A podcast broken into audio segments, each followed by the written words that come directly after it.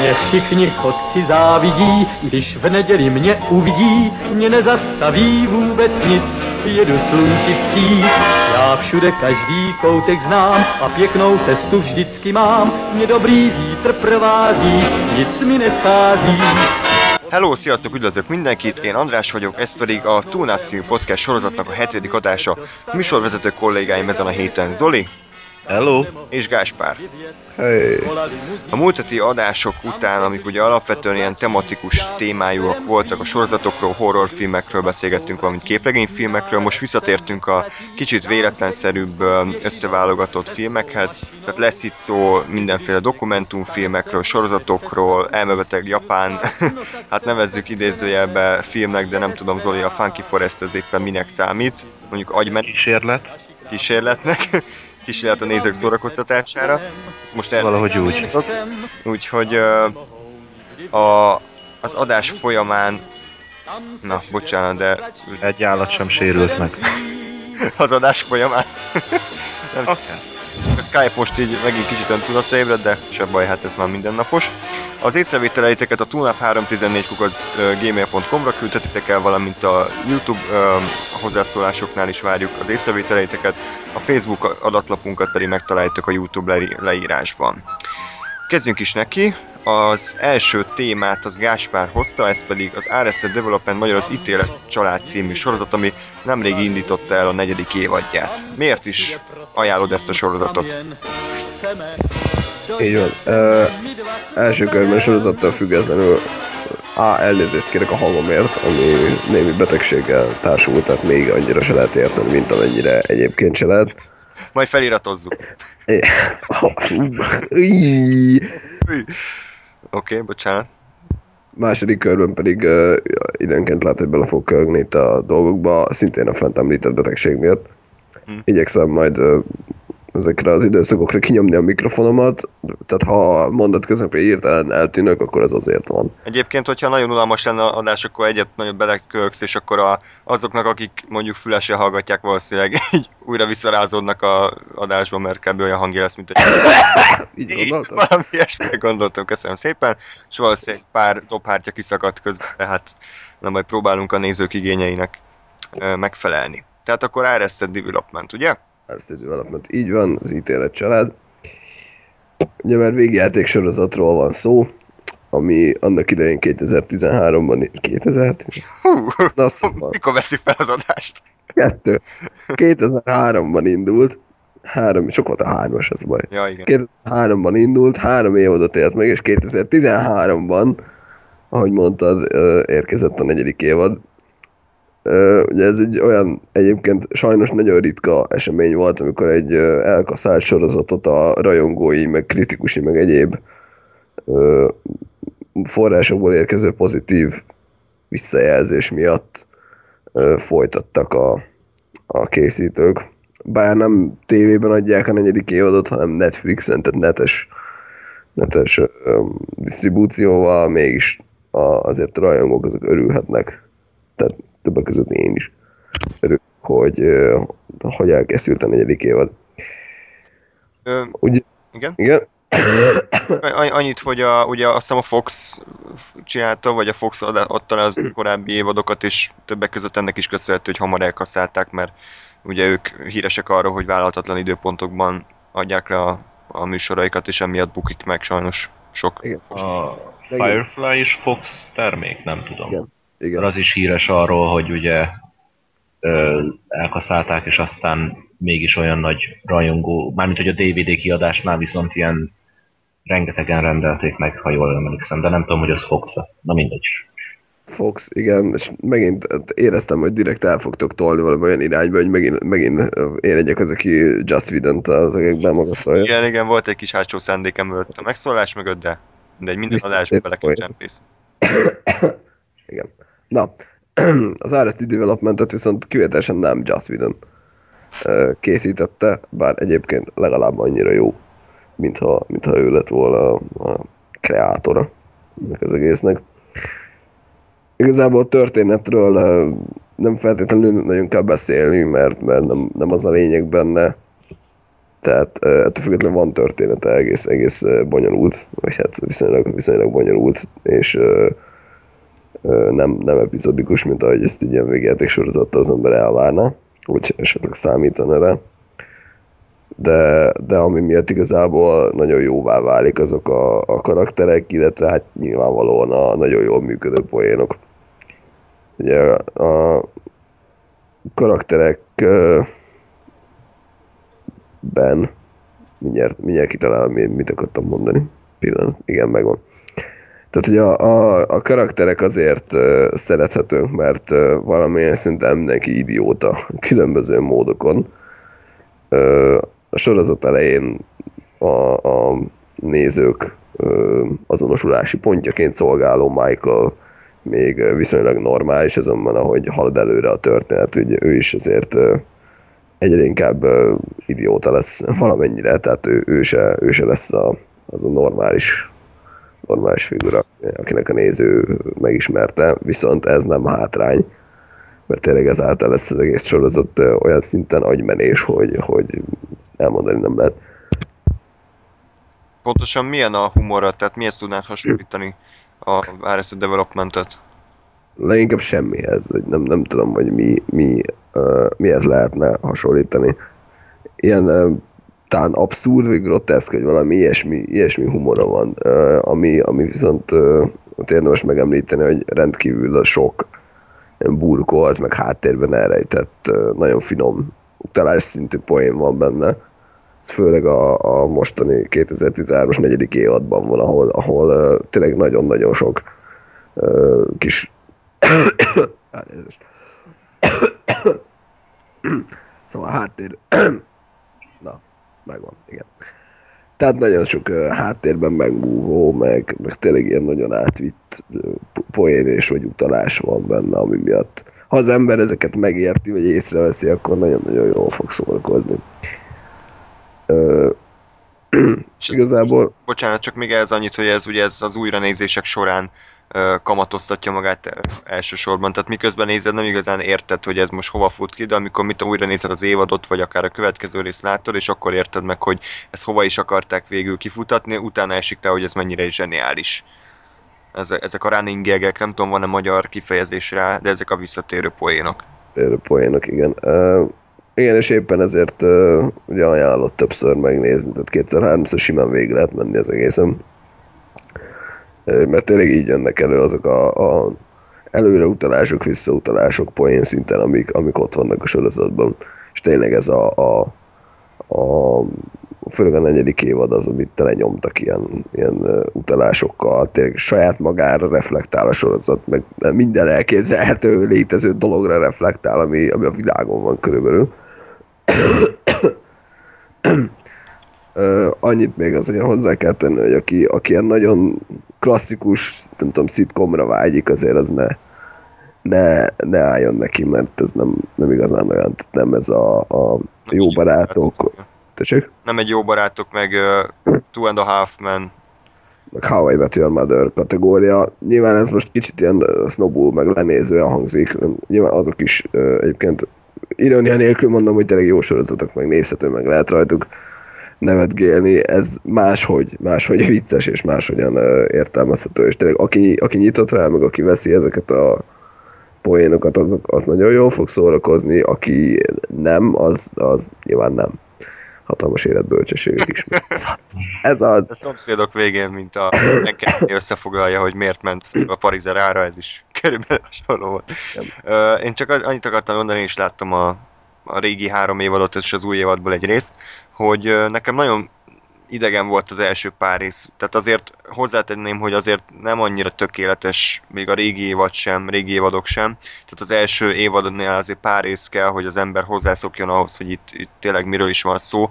Annyira nagy poénok sincsenek még az elején, de aztán ahogy ugye ismerjük meg egyre jobban a karaktereket is, értjük meg, hogy nem önmagukban viccesek, hanem, hanem egymással való interakciójuk után, vagy miatt, ezeket, ezek után tudjuk igazán megszeretni a sorozatot. Tehát például nekem az ö, volt kicsit zavaró a sorozatban, hogy az elején gyakorlatilag így nem, hogy ö, nem voltak viccesek a karakterek, hanem kifejezetten idegesítettek is. Tehát, hogy gyakorlatilag azt kimondhatjuk, hogy ez egy ilyen családról szól, akik ugye elvesztették a vagyonuknak a nagy részét, és hát ilyen simlisek, meg folyamatosan átvernek mindenkit, meg egymást legtöbbször, és gyakorlatilag ezek mind ilyen mohó, kabzsi, önző emberek, kivéve ugye a főszereplőt Michael-t, és nagyon nekem nehéz volt hozzászokni ahhoz, hogy most miért tudjak röhögni olyan embereken, akik ennyire unszimpatikusak számomra. De aztán, ahogy így mondom, fejlődtek a részek is, és én is egyre jobban ö, felvettem így a sorozatnak a ritmusát. Gyakorlatilag ma már ott tartok, hogy nem tudom eldönteni, hogy melyik karaktert imádjam jobban, tehát tényleg így rágondolok a szereplőkre, és így, és így annyira jó mindegyik, annyira kidolgozottak, tehát nem ez a, mit tudom én, hogy van a dagadt csávó, és akkor mindig azon kell rögni, hogy milyen dagadt. Tehát, hogy nem, nem ilyen, hanem annyira összetett karakterek, és ezáltal, ahogy derülnek ki róluk a különböző információk, úgy lesznek egyre viccesebb és egyre, egyre összetettebbek. Tehát például nekem a, a Job, aki egy ilyen művész vagy illúzionista, és neki is a, a folyamatosan feljövő poénjai, őt is imádom, a, a Dr. Tobias Fünke, Anár Répis, akinek folyamatosan ilyen, hát kétértelmű megjegyzései vannak, aztán a Buster, aki elkényeztetett legkisebb gyerek, és körülbelül egy ilyen 70-es IQ-val rendelkezik, és, és a többi karakter is annyira jó, hogy, hogy, hogy emiatt tudom e, én elsősorban ajánlani a sorozatot, mert a karakterek azok, akik elsősorban elviszik a hátukon a részeket, még akkor is, hogyha alapvetően a, a, az epizódnak a története, vagy az, az ami tör, a, a cselekménye nem is annyira erős. Ja. Ámen. Ámen. Tovább. Jó, úgyhogy hm. Ez volt az, az ítélet család, ajánljuk mindenkinek, aki tud angolul, mert azt azért hozzá kell tegyem, hogy nagyon-nagyon-nagyon fontos a sorozatban a, a különböző szóviccek, szófordulatok, amiket az, az a pár rész alapján, amit szinkronnal láttam, azt nem igazán sikerült átültetni. Tehát aki, aki érdeklődik a sorozat iránt, az szerintem angolul nézze. Magyar felirat oké, okay, de inkább angol felirattal. Vagy felirat nélkül. Vagy felirat nélkül. Tovább. Következő uh, témánk, Zoli hozta, az a cím, hogy Heartless. Mit, mit kell erről tudni, Zoli? Indie horror. Eh, ennyi, gyakorlatilag. Na jó, nem. Ö, valójában ez egy 2009-es film, egy bizonyos Philip Ridley írta és rendezte. Ö, minden, az előbb, amit mondtam, hogy indie horror. Ö, a horror, hát az kevésbé fedezhető fel benne, de egyébként pár ilyen ö, effekt leszámítva minden szempontból egy alacsonyabb költségvetésű alkotás.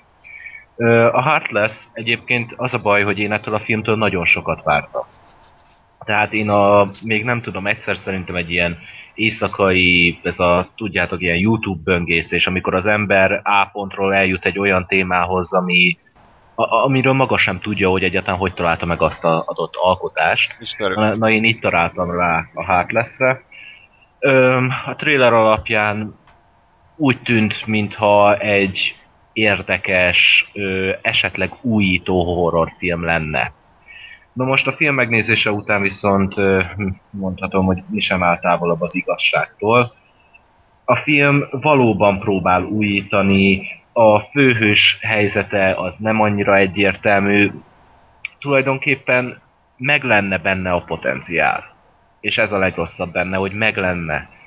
De ezt meg lehetett volna vágni, mert egy majdnem közel két órás filmről beszélünk, amiből szerintem, hogyha mondjuk akár egy háromnegyed órát levágnak, akkor egy szórakoztató jó alkotás. Hmm. A film alaptörténete egyébként annyi, hogy egy, egy fiúról szól, akinek egy szív alakú, hát óriási anyajegy helyezkedik az arcán. Ő fotós, és tulajdonképpen az a lényeg, hogy egyik este különböző démonokat lát, amint egy embert nagyon vernek az utcán. Ezek a démonok alapvetően úgy néznek ki, mintha kapusznis huligánok lennének. A film az itt még fenntartotta az érdeklődést, legalábbis az én figyelmemet mindenképp lekötötte. Aztán belevisznek egy ilyen, bocsánat, nem akkor a spoiler, mert sajnos a filmnek ez az első kb. fél órájában kiderül, és utána ezt nyújtják több hosszú percen keresztül. Ö, belevisznek egy Faust vonalat. Nevezetesen, hogy az ördöggel lepaktál, hogy a arcát megszabadítja az anyajegytől, de cserébe nyilván valamit neki is kell adnia, ami jelen esetben az, hogy gyilkolnia kell. Öm, a film még esetleg itt is rendben lehetett volna, de ahogy ezt a ezt a helyzetet, a konfliktusnak a kezelését, amilyen szinten elnyújtja a film, az, az megbocsáthatatlan. Szóval én tényleg úgy ültem le elé, hogy sokat vártam tőle, és az egy, amikor elértük azt a egy órás játékidőt, én már untam és vártam, hogy vége legyen az egésznek. Akkor jó De hát nyilván nem állok fel róla, hogyha már egy órát elpocsékoltam rá az életemből.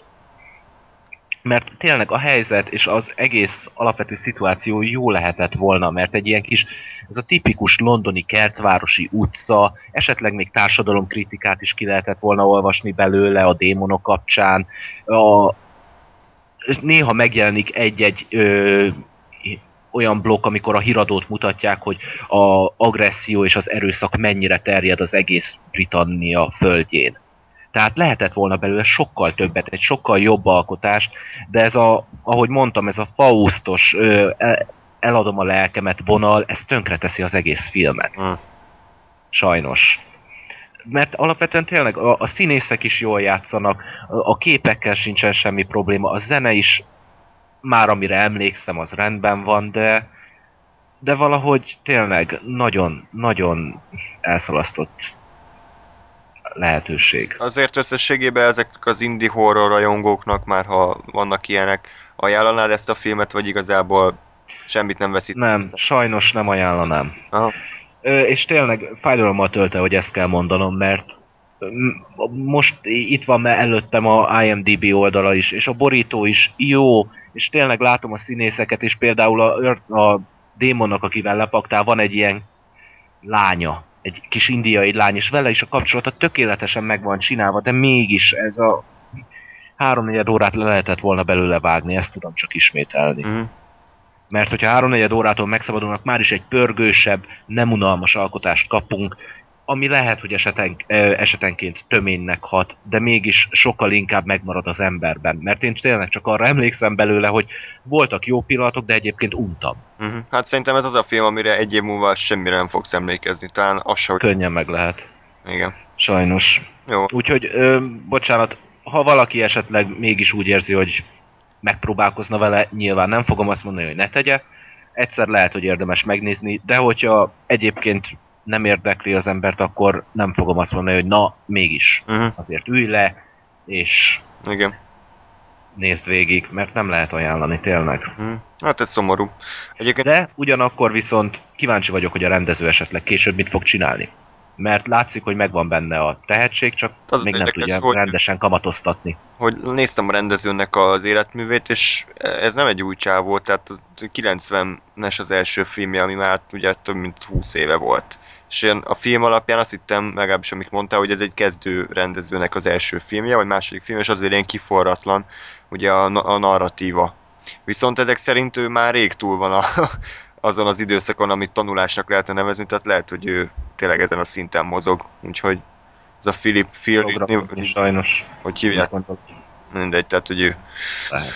Na, következő témánkat én hoztam, ez nem lesz nagyon hosszú, Jackass első, második és harmadik része.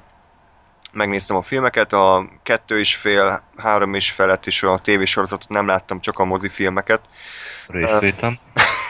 Köszönöm szépen, te nem vagy nagy rajongója a Jackass filmeknek ezek szerint. Nem, úgy alapból ezt a vonalat, a Jackass, meg a nem tudom milyen sorozatok voltak még. Dirty de- Sanchez, tehát ezek az MTV sorozatok hasonló színvonalon vannak. Gyakorlatilag aki Jackassből lát mondjuk 5 percet, bármelyik film, bármelyik 5 percébe beletekint, az pontosan azt kapja, amit, amire számíthat.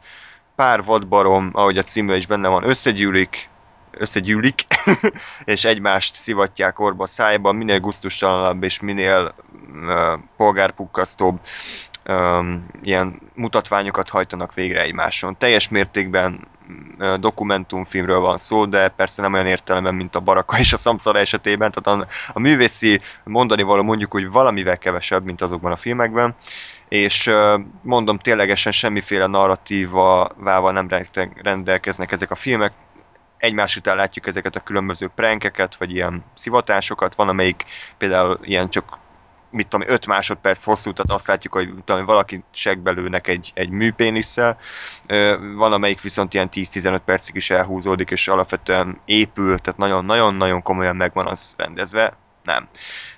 Azt kell mondjam, hogy nem állítanám azt, hogy nem voltak olyan részei bármelyik filmnek, amit nem élveztem volna, mert valószínűleg az is közrejátszik, hogy olyan szinten az ember alantos ösztöneire hat. Tehát annyira, annyira tényleg semmiféle minőséggel nem rendelkezik a sorozat olyan értelemben, hogy nem nyújt semmi plusz az embernek, viszont ez is olyan, hogy, hogy mit tudom én, az embernek néha kedve van olyan istenesen berúgni, aminek szintén semmi értelme nincsen, de mégis megtesszük, mert, mert emberek vagyunk, és, és szükséges. Vagy hogyha filmeknél maradunk, akkor ott vannak a Crank filmek, az első és második része, azok is teljesen primitív filmek, de de mégis megvan bennük az a báj, az a, az a, az a kreativitás, ami miatt így tudjuk élvezni annak ellenére, hogy teljesen agyamentek és értelmetlenek. És, és a Jackass filmekben is megvolt az a lehetőség, hogy, hogy ilyenné váljon, számomra nem vált hozzá, tehát mit tudom én, a harma, az első rész az, az eléggé, eléggé unalmas volt, tehát nem nagyon történt semmi érdekes. A második rész talán a kedvencem így a trilógiából az,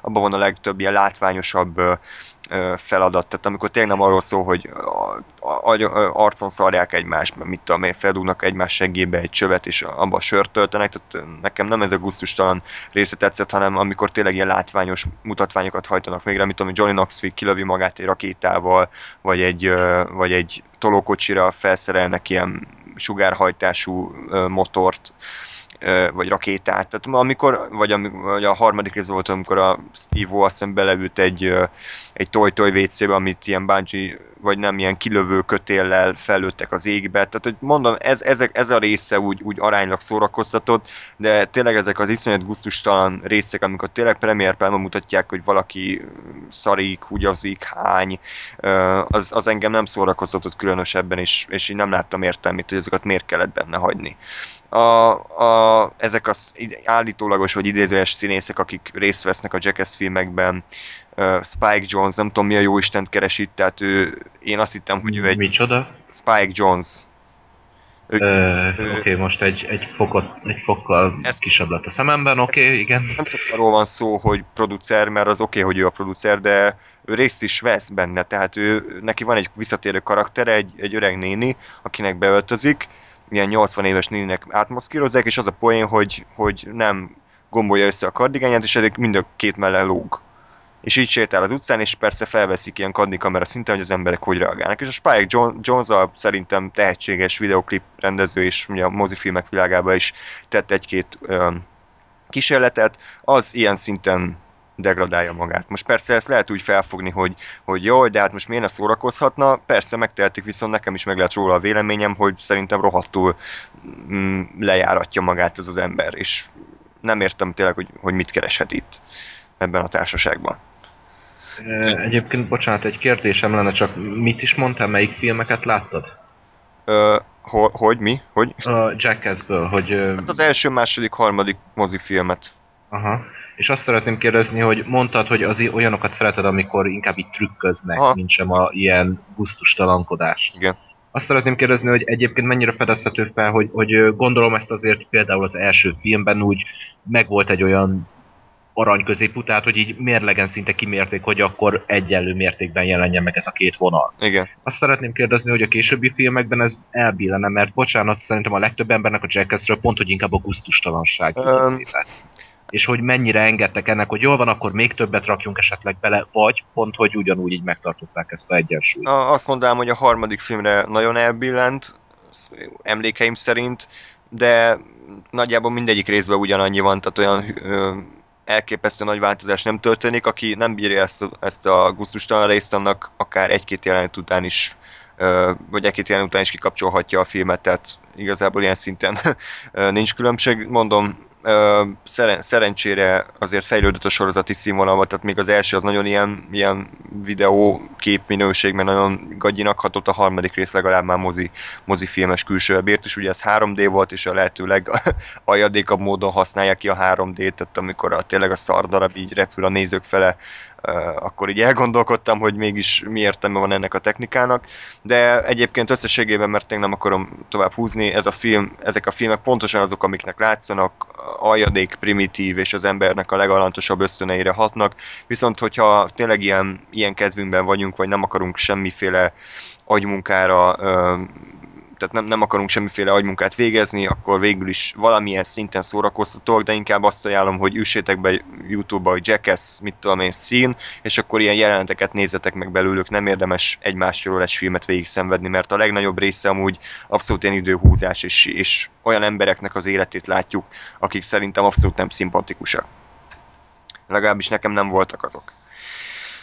A következő film az egy régi klasszikusnak a újra bemutatott változata, amit Gáspár és én láttunk moziban. A Jurassic Park 3D konverziója volt, a Arena moziban néztük. Én már... Uh, igen, én már sokszor láttam a filmet, viszont érdekelne, hogy neked hogy tetszett a Jurassic Park moziban, és úgy amúgy is. Szeretném megjegyezni, hogy ez a hármasok napja, hogy 1993-as a film, 2013-ban hozták ki, és 3D-s. Juhuj! És akkor engem, engem néznek hülyének, mikor a 2013-at mondok 2003 mindegy. Tehát témára visszatérve beszélünk értelmes dolgokról is. Uh, jó volt. Minden, mindenképp. Tehát rólam tudni kell, hogy uh, nem igazán sőt egyáltalán nem képezte részét a gyerekkoromnak, vagy a fiatalkoromnak a Jurassic Park. Így fogalmam nincs, mikor láttam belőle akármit is, valamikor tévében egyszer, egyszer-kétszer maximum láttam, tehát így nagyjából tudtam, hogy mi a története, de tényleg csak annyit, hogy van egy sziget, a dinók vannak, oda mennek, valami elszalódik, és végén kijutnak, és jó napot kívánok, ennyit tudtam róla. Úgyhogy nekem alapvetően ilyen szempontból új, új volt az élmény, és egy abszolút új filmet láttam. És uh, maximálisan bejött. Tényleg annak ellenére, hogy uh, 20 éves film, filmről van szó, és akkor még, még nem menjünk bele a látványba.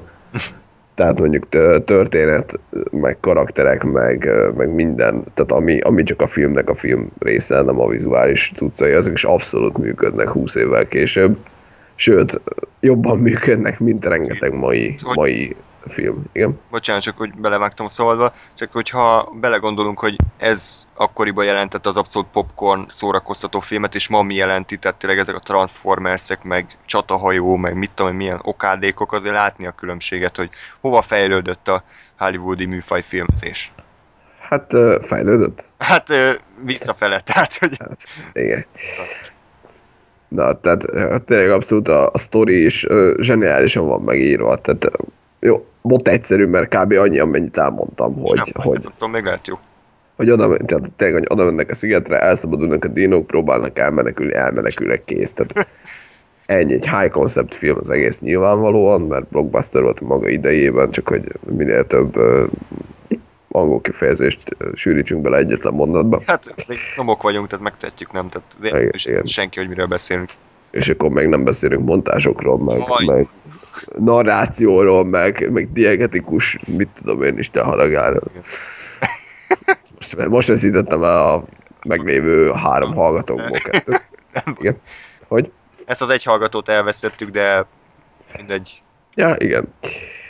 Na, ö, pff, tartottunk? Hát... Igen, szóval, szóval filmileg abszolút működik, tényleg 20 évvel később, és mondom, simán le, lekörözi a mostani ilyen szórakoztató mainstream filmeknek a 90 sok százalékát. És akkor ugye még ott van a látvány, pillanat kövök egy... Nyugodtan. És intermezzo. Igen. Ezeket azért csinálom, hogy gyakorolod a vágást. Tehát, hogy ezt úgy kell, meg, úgy kell megoldanod, hogy kivágni, és hogy, hogy persze. Úgy, úgy visszavágni, hogy a mondatomnak a hangsúlya ne sérüljön, és ne lehessen észre. Köszönöm szépen, hogy így életbe tartod a vágói képességeimet. Én már csak ilyen jó fej vagyok, mindent érted. Na szóval, tehát akkor ott van még a látvány, ami ugye nyilván egyrésztről a, a 20 évvel ezelőtti cégéik, meg, meg bábok, másrészt pedig ugye az utólag 2010 hát nyilván nem idén kezdték, tehát mit tudom én, tizen akárhányban konvertált ö, 3D. Az előbbi, tehát ami, ami eredeti effekt, az abszolút működik. Tehát körülbelül egyszer lehetett látni, hogy egy bizonyos kis dinót báb, Uh-huh.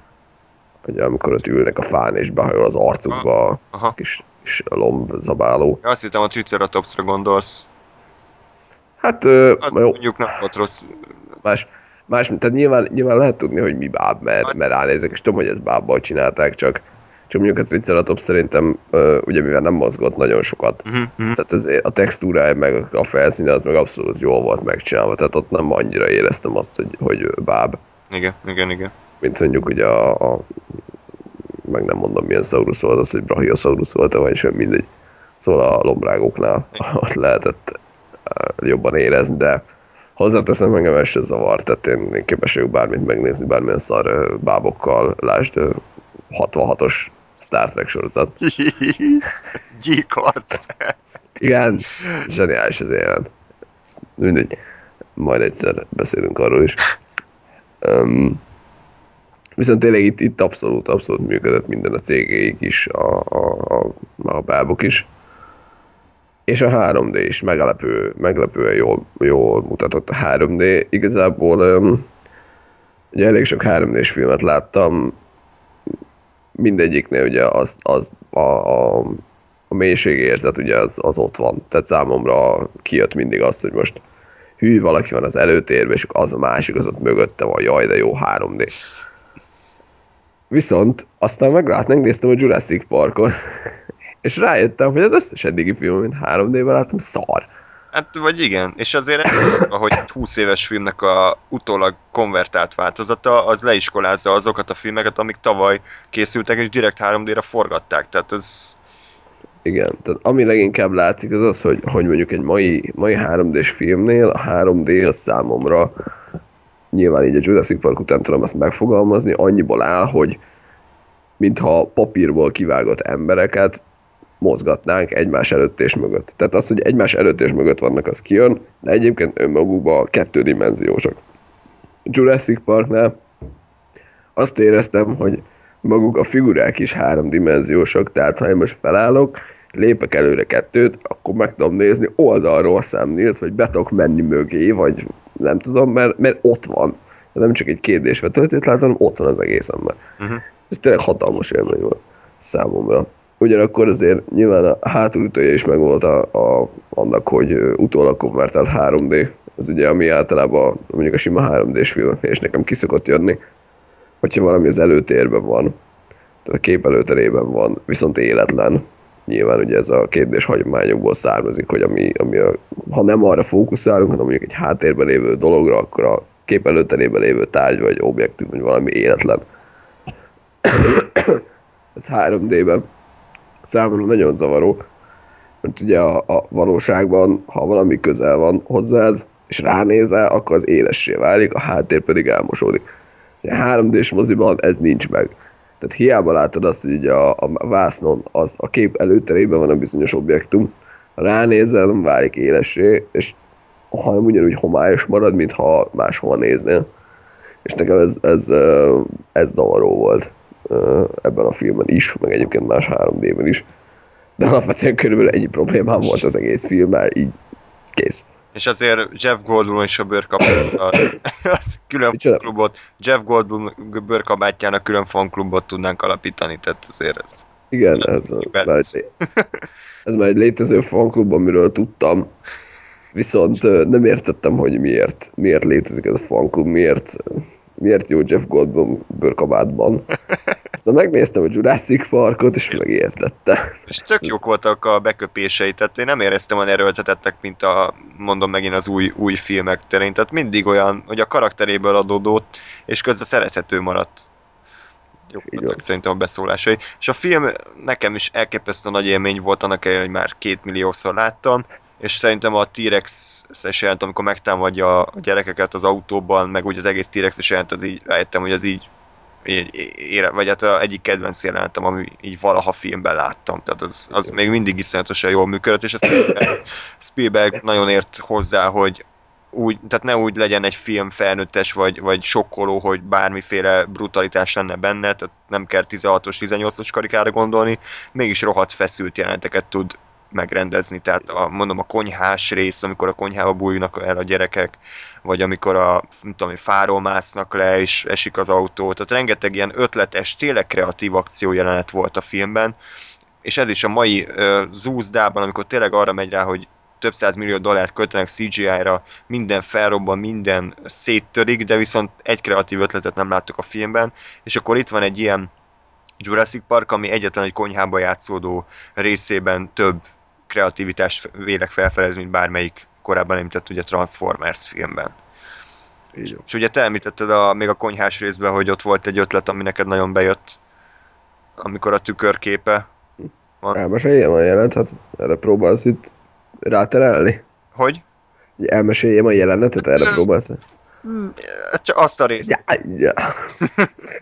Igen, hát annyi, a- annyi a, a kép egyébként, hogy ezt látjuk a képen, hogy a, a kép hátterében egy ö, mi ez, ilyen fém konyha bútorban próbál elbújni a kislány, és próbál egy ilyen lehúzható ajtót maga elé rántani, mert hogy közben jönnek a velociraptorok, és megzabálják, akarják zabálni.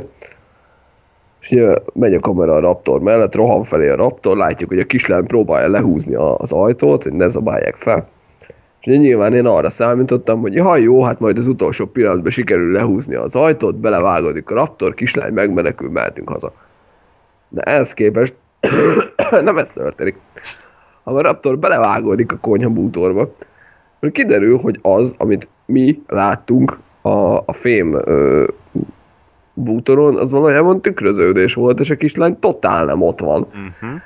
De ez annyira, annyira zseniálisan volt felvéve, és annyira meglepő volt számomra, hogy így ú, Uh-huh. így néztem egyet, hogy azt a marha életbe. Igen. Mert, mert és szintén hogy megint hozzá kell tenni, hogy ez 20 éves filmről beszélünk. Tehát amikor még a, a mára már ö, ö, tényleg unalmasnak és ezerszer látott dolgoknak a nagy része is új lett volna. Tehát ha csak simán lehúzza a kislány az utolsó pillanatban a, a, az ajtót, akkor is valószínűleg ott még működött volna, mert nyilván még nem láttuk 76 csiriószor, csak 24 csiriószor. Tehát, Igen. tehát még az is de nem, mert akkor még az emberek Hollywoodban kreatívak voltak, és ott beleraktak egy ilyet, és tényleg így meglepődtem, határozottan, hogy ez viszonylag ritkán fordul elő mostanában a filmnézés közben. Csak hogy sznoboskodjunk egy kicsit. De itt tényleg szabályosan meglepődtem, és azt mondom, hogy azt a rohadt életben, ez, ez igen, ez ott volt. Jó, tehát akkor mindenkinek ajánljuk a filmet moziban megtekinteni, aki eddig nem tette volna, szerintem még játszik egy-két teremben, úgyhogy irány a moziba. Zoli, két filmet is hoztál a következő blogba. Mik ezek, és miért pont ezeket választottad? Hát valójában csak az egyik film, a másik inkább sorozat. Jó. Az egyik, amit hoztam, az egy új sorozat a Nickelodeonon. Igen, most egy új közönséget szólítunk meg. Szóval a Sanjay és Craig nevű alkotásról lesz szó. Nem hosszan. Ö, valójában négy rész van még csak belőle. Most májusban ö, indult a, az évad, az első évada. És az nem is az alkotói, hanem a, aki a karakter designért felelős volt a Bob Burger palodájában, ami ugye itthon is megtekinthető a bizonyos tévécsatornákon. Öm, ő az egyik alkotója a sorozatnak, és a karakterek szempontjából ez abszolút érezhető. Egyébként, ami miatt én ezt tudom ajánlani, öm, ugye van az a bizonyos közönség, a jaj, a 90-es években minden jobb volt. Ugyebár. Igen. Na most ez a rajzfilm egy az egyben a 90-es évek hangulatát viszi tovább. Tehát ö, nem akar esetleg politikailag korrekt lenni, belevihet bizonyos olyan utalásokat, amiket a gyerekek nem feltétlen értenek meg, és alapból egy olyan humort, kreatív humort képvisel, ami szerintem egy gyerekmesében üdítően hat, így az utóbbi évek pár kivételétől eltekintve, meg ahogy az utóbbi években mérve pár kivételtől eltekintve már. Öm, a Sanjay és Craig egyébként egy fél indiai kisfiúról és az ő kígyójáról szól, Craigről, aki egyébként beszél. Na most ennyi, ami ö, ilyen természet megtalálható sorozatban, mert egyébként teljesen hétköznapi dolgok ö, jelennek meg az epizódok folyamán. De mégis ezt olyan formában tálalja a néző elé, esetenként esetleg egy ilyen pici guztustalankodó humort be, ö, belevisznek, mint például a René Stimpy-ben. De mégis úgy tálalja a néző elé, hogy az egy üdítően és frissen hat. Ö, alapból, hogyha az ember megnézi a Wikipédia oldalát, ott is a zsánernél az van kiírva, hogy komédia és szürrealizmus. És valóban szürrealizmus az megjelenik, de nem azért, mert hogy esetleg olyan dolgok történnek, mint a regular show alapján, vagy a magyar címmel élve a park műsorban, hanem ö, tényleg teljesen hétköznapi ö, dolgokat alakítanak át, és beleraknak olyan karaktereket, akik miatt ö, mégsem hat annyira ö, normálisnak. Ilyen például az első epizódban, hogy ö, annyi az egésznek a története az első epizódnak, hogy Sanjay és Craig el akarnak menni a kórházba, hogy lássák a világ első fenékbeültetését. Ö, ugye szóval kb. ezt el tudnád képzelni egy izé, cow and chickenben. Szóval így értem, hogy ilyen 90-es évek hangulata az egész Jó. sorozat, de mégis öm, ahogy eljutnak oda, és ahogy ilyen 80-as évekre lévő utalások vannak, montázsal, ö, azzal ilyen borzalmas, cicanadrágos, bedajerolt hajú rockzenével, tudjátok, szóval Uh-huh. valahogy engem abszolút elbűvölt a sorozat, mert tényleg egy kellemes, nem harsány, nem idegesítő, nem üvöltenek folyamatosan a karakterek, amitől rosszul vagyok, hanem tényleg teljesen normálisak. A szomszédban mondjuk időnként felfedezhető némi mm, homoszexuális hajlam, Ez nem újdonság a rajzfilmekben. Hát igen, de amikor a végén, miután ő kapja egyébként a fenékbeültetést, és ilyen érdekes hangon megjegyzi, hogy my blueberries, az úgy furán hat. Bocsánat, Zoli, lehet egy teljesen ide nem illő kérdésem? Nem, Igen. bocsánat. Szerinted, és ezt senki nem fogja érteni rajtunk kívül, szerinted ki a melegebb? Az ördög a Calvin Chickenből, vagy Ricardio? Öm, az ördög. Igen? Ó, A Ricardióról tudjuk, hogy ő kire hajt. ja, ja, ja. Csak a szinkron hangja miatt lehet. Ja, hát a, a szinkrohang, hogyha csak a szinkrohangokat nézzük, akkor úgy, úgy már nehezebb kérdés. Tortakei, vagy akárki, nem tudom ki az ördög. Nem tudom, még régebben utána néztem, de Hm. nekem sem rémlik, de igen, az ördög az, az egy jó karakter volt. Minden esetre egyébként Sanjay és Craigre visszatérve, mert szerintem többet nem annyira tudok róla beszélni, hogy kiknek ajánlanám, akik esetenként hiányolják a mai rajzfilmek világából azt a 90-es évekbeli bájt, vagy, és ez, ez sokkal specifikusabb, akik az ö, 2000-es évek rajzfilmjeiből esetleg szeretik a nyomi kalandjait, vagy a regular show-t, vagy az Adventure Time-ot. Mert, mint megláttam, egyébként a Sanjay és Craig producere Turok van Orman, aki ezeken a sorozatokon mind dolgozott, amit az előbb felsoroltam. Uh-huh. Úgyhogy azt hiszem ennyit tudok erről mondani. A másik pedig, amit hoztam, az a Suck című 2009-es ö, ö, vígjáték. Ö, a rendezője Rob Stefaniuk, aki egyben az írója is, és az egyik főszereplőt is játsza. Én ezelé úgy ültem le, mert hogy a nevéből esetleg, vagy hogyha a nevéből nem is, de hogyha az ember a borítót megnézi, akkor egyből kitalálja, hogy ez egy vámpírokkal kapcsolatos történet.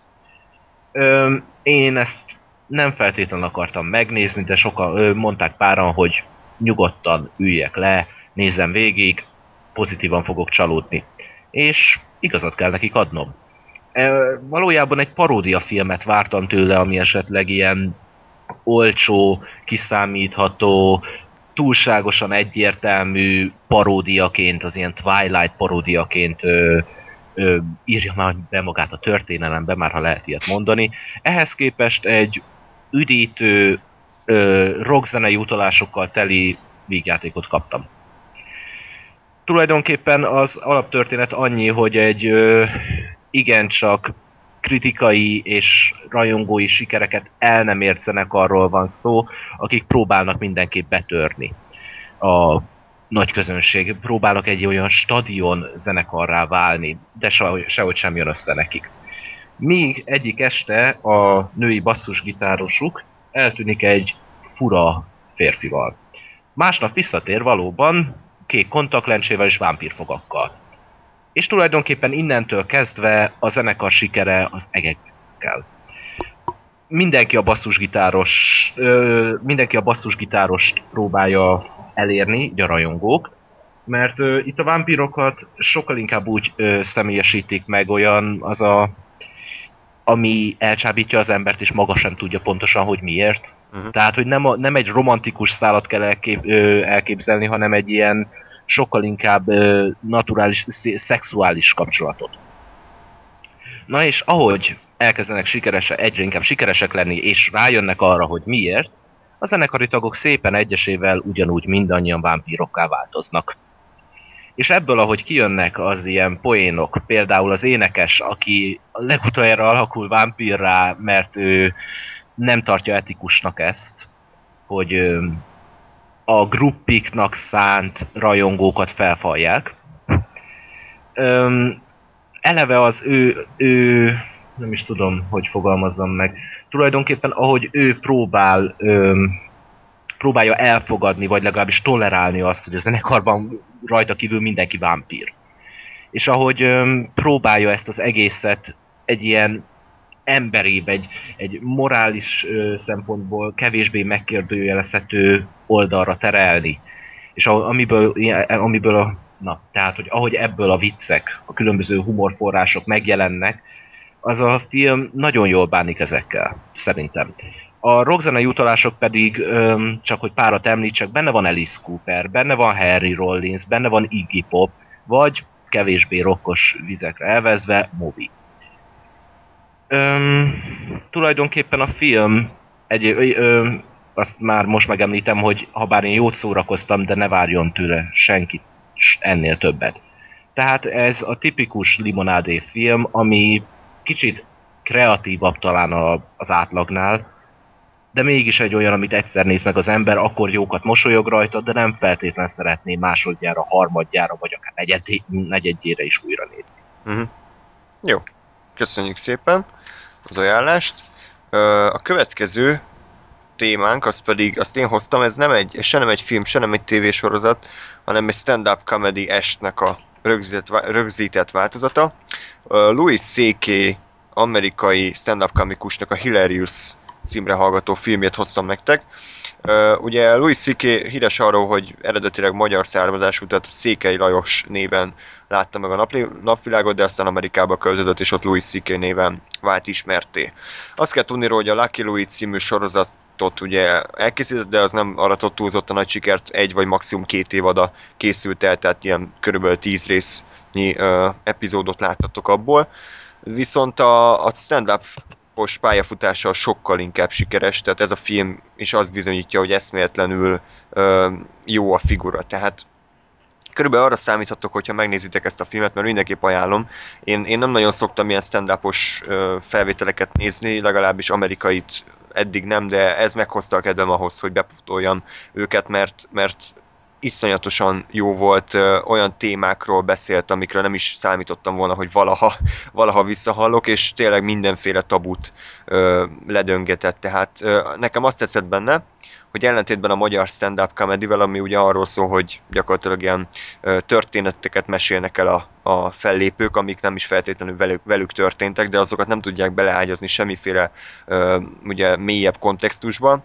Louis C.K.-nek van egy életfelfogása, van egy életfilozófiája, és ezt mutatja be a különböző történetein keresztül. Tehát nem is feltétlen mindig magáról beszél, az is szóba került ezen a kb. másfél órás esten, hanem általános gondolatokat fogalmaz meg a világunkkal kapcsolatban, például, hogy az amerikai társadalom és a mi társadalmunk is gyakorlatilag a leghasznavehetetlenebb így, ami eddig valaha a Földön ért, hiszen a legkifinomultabb technikai eszközök állnak a rendelkezésünkre, viszont azt a lehető legidiótább és a legdegeneráltabb módon használjuk. Amikor arról beszél, hogy az emberek azon panaszkodnak, hogy mit tudom én, a repülőn a folyosó mellett kell ülniük a székben, meg hogy mit tudom én, nem lehet elég hátra lehajtani a széket, meg hogy túl hideg az üdítő, amit felszolgálnak. Ilyenkor fakad ki a Louis C.K., hogy úristen ember, egy, egy székben ülsz, ami a levegőbe repül. Hagy már abba a, panaszkodás, vagy hogy túl, túl lassú az internet a telefonon ember felmegy az űrbe, szegény, aztán visszajön, adj már neki egy kis időt. Tehát körülbelül ilyenre lehet számítani, amellett, hogy azért ennél sokkal durvább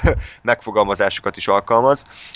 Én nagyon-nagyon élveztem elejétől a végéig, van hozzá magyar felirat, magyar felirat is, tehát aki, aki esetleg a nyelv ijeszten el, az, az ennek ellenére meg tudja nézni, én, én nagyon-nagyon jól szórakoztam, és a Louis C.K. gyakorlatilag így, így rögtön be is került a kedvenc stand-up komikusaim közé. Érezhető rajta George Carlinnek a hatása, ő volt ugye az első ilyen nagyon-nagyon ismert stand-up komikus, és annyira nem is idézőjelben ripacs, ne, ne haragudj Zoli, hogy megsértelek, mint, mint Dane Cook, viszont viszont önmagában is egy nagyon szimpatikus figura, aki ténylegesen olyan dolgokat fogalmaz meg a világunkkal kapcsolatban, ami, amik, amiket nem lehet szó nélkül hagyni, amellett, hogy természetesen nagyon szórakoztató és nagyon viccesen, vicces történeteket mesél nekünk. Tehát Hilarious Louis C.K.-től mindenkinek ajánlom, aki, aki kíváncsi arra, hogy milyen az igazán jó amerikai stand-up comedy, és egyébként a, volt a Puzsér, azt hiszem most nemrég a, a Soder Klubban, és ő tökéletesen megfogalmazta, hogy mi a baj a magyar ö, ilyen ö, állj fel és mond műfajával. Úgyhogy még egyszer mondom, Louis C.K. és amúgy Zoli, te, te szereted a Dane Cookot, és tőle is tudnál ajánlani esetleg ilyen fellépéseket, vagy esetleg Youtube-on, hogyha az ember rákeres, hogy Dane Cook, akkor azért, akkor azért tud találni olyat, ami esetleg tetszik neki. Zoli közben nincs itt. Nincs itt az Zoli? Nincs itt az Zoli, csak nem láttad, hogy írta, hogy majd mindjárt. Annyira, annyira belejöttem. Ja. Annyira mondod, én is itt már fél órája akartam hozzászólni. Jó. Nem sikerült. Első körben, hogy a Lucky Louis-t azt nagyon, nagyon ajánlom mindenkinek, aki ilyen igazi ős taplót akar látni. Tényleg abba, abba a, a Louis C.K. egy akkora seggfejt játszik, bocsánat, a, a, ennek a minden pozitívumával, de akkor ősbunkó tapló állatot, hogy e- e- egyszerűen tényleg nem lehet rá szavakat találni. De, és annyira, annyira ordinári humor van ennek a sorozatnak, de annyira jó az egész, hogy érdemes, érdemes megnézni. Tényleg ö, ö, szerencsétlenül, vagy mi az.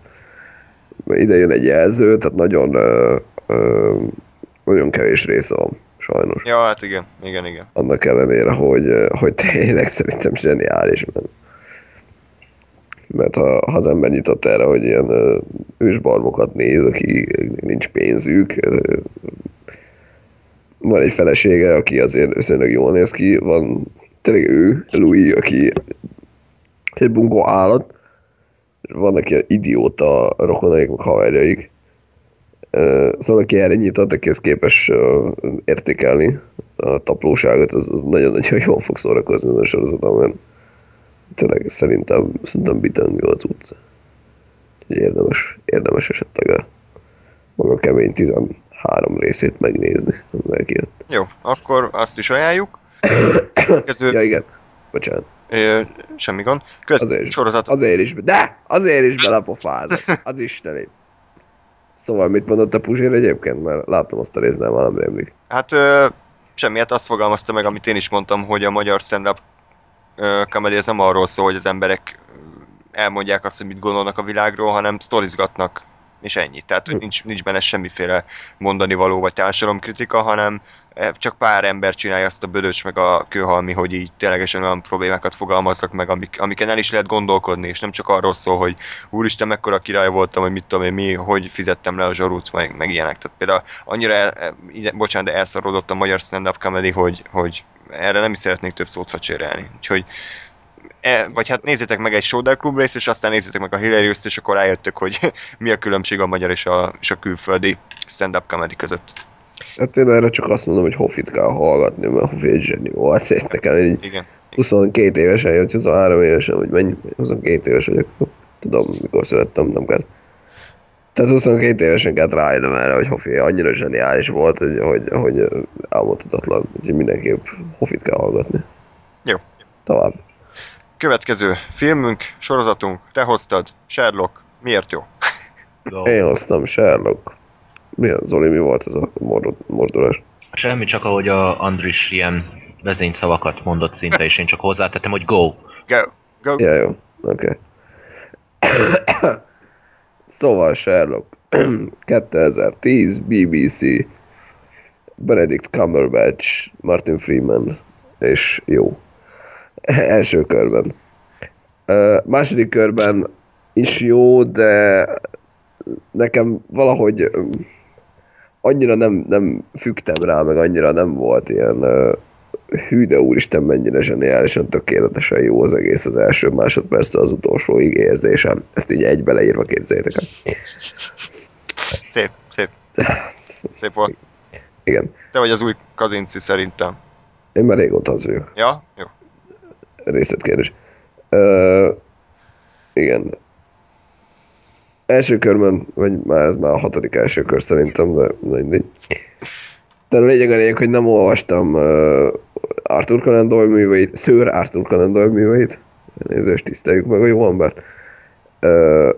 Nem láttam, vagy nem nagyon láttam régi uh, Sherlock Holmes feldolgozásokat, láttam a, a Robert Downey Jr.-os filmet, illetve ezt a Sherlockot, de az nagyjából képben vagyok a karakterrel. Uh, igen. Szóval nincs, nincs ilyen szempontból összehasonlítási alapom, tehát csak a, a magára a sorozatra tudok véleményt mondani. Tényleg alapvetően működik az egész, tehát karakterek szintjén zseniális a cucc, tehát mind a Benedict Cumberbatch, mind a Martin Freeman nagyon jó hozzák a Sherlock Holmes, illetve a Watson-t. Ö, Kicsit, kicsit inkább a, tényleg erre a Robert Downey Jr.-os felfogásra építenek, de, de azért nem annyira, nem annyira laza a Sherlock, mint ott. Itt inkább egy ilyen ö, szociopata gyakorlatilag, tehát ilyen kicsit spockszerűen érzelemmentes, és nem, nem foglalkozik az emberekkel, és többször ki is mondja, hogy mindenki más hülye, senki más nem használja az agyát, csak ő. És még mégis jegyzi egyszer a Watsonnak, hogy, hogy nem érti, hogy, hogy, hogy, hogy lehet így életben maradni, hogy lehet így élni, hogy, hogy ennyire nem gondolkozik az ember. Ugye vele szemben ott áll Dr. Watson, aki meg, meg próbál valahogy azért hát Sherlock hát nem is mondom, hogy lába nyomába élni, vagy, vagy Na jó, ezt a gondolatot hagyjuk, ezt nem sikerült. Ez sikerült összeregni. Mindegy, tehát ott van, ott van Dr. Watson, aki nyilván egy szerethetőbb emberi karakter, aki azért ott ö, elviseli a Sherlocknak az ilyen hülyeségeit, mert, mert az nyilván tiszteli és nagyra tartja. Na, amiben működik az egész, az, az ö, tényleg a karakterek, a, mind a főszereplők, mind a mellékszereplők, illetve hát viszonylag a sztorik, sztorik is vállalhatók, tehát azért sikerült úgy, úgy adaptálni, a, a, vagy úgy feldolgozni a történeteket, hogy azok a modern korba illeszkedjenek, mert hogy, hogy ez egy 21. században játszódó újragondolás a dolgoknak. Tehát ez mindenképp jól működik, hogy úgy, úgy integrálták a 21. századi környezetbe a történeteket, hogy, hogy, hogy működnek teljesen. Aj, bocsánat, levertem a saját fejemről a fülhallgatót. Ki nem hiszi, hogy ez lehetséges, még eddig nem hitt, hogy ez lehetséges, ennek mondom, hogy de, lehetséges, az ember le tudja venni a saját fejére a fejhallgatót. Akkora igazságot fogalmaztam, meg, hogy a maga az életigazság az elmozdította a fejedről a fülhallgatót. Igen, a kezem formájában, amivel levertem a Ja, fejemet. igen. Hát az a részletkérdés. Igen.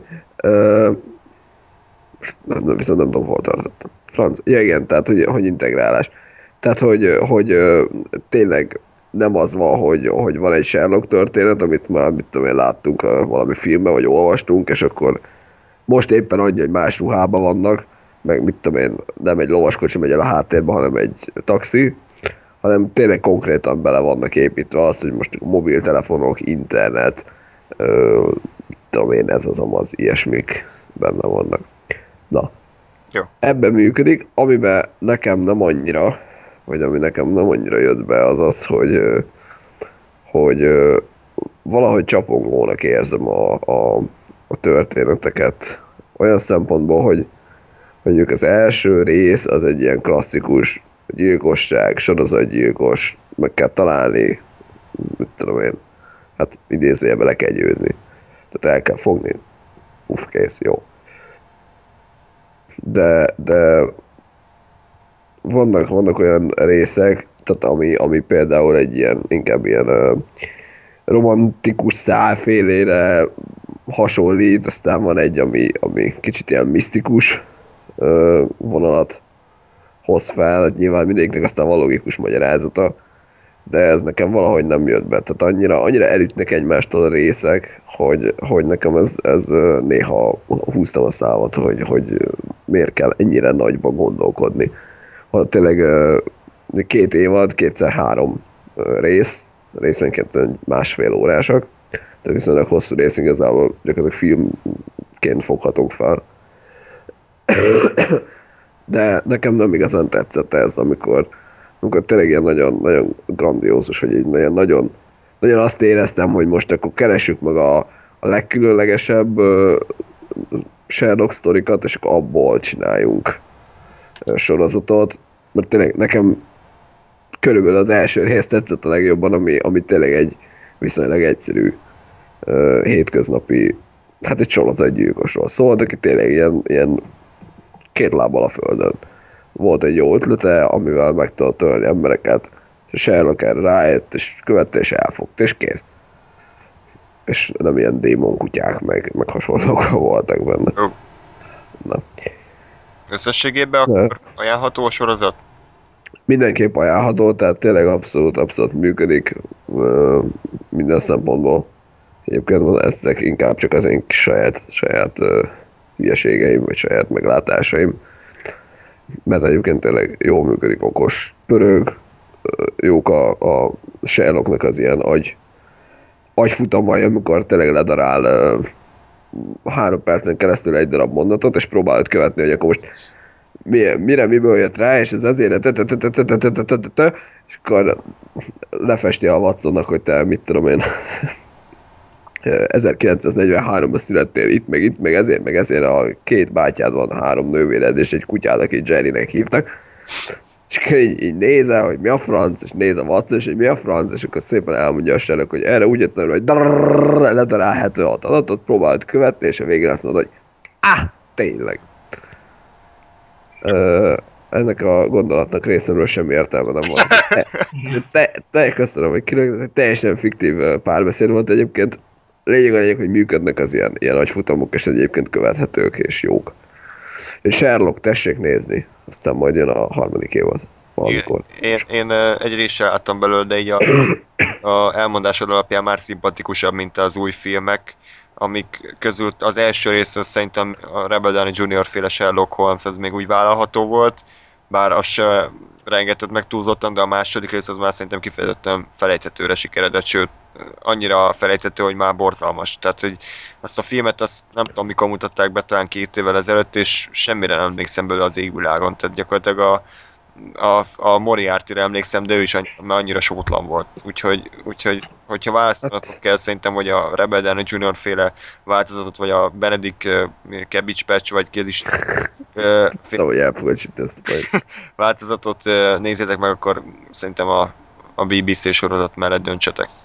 Mindenképp. Hát egyébként, ha megnézed esetleg, akkor ebben a Moriarty körülbelül minden, csak nem sótlan. Ja, Sőt, Jó. sőt. Ennél ripacsabb embert nem látsz. Nagyon. tehát kicsit túlcukrozták ezek szerint. Hát egy kicsit túl, túlpörgött a csávó, de Jó. meg kell szokni, és akkor utána úgy, úgy igazából nem egy rossz Jó. gondolat az egész. Zoli Egy- folytatja a műsort, Ö, Igen. ami egy olyan téma, amiről fogalmam sincs. Late Bloom. Mi ez? Mör. Bloomer? Igen. Tessék. Egy- Ennyire Késő, nincs virágzó. Későn érő. Ah, ah, tetszik.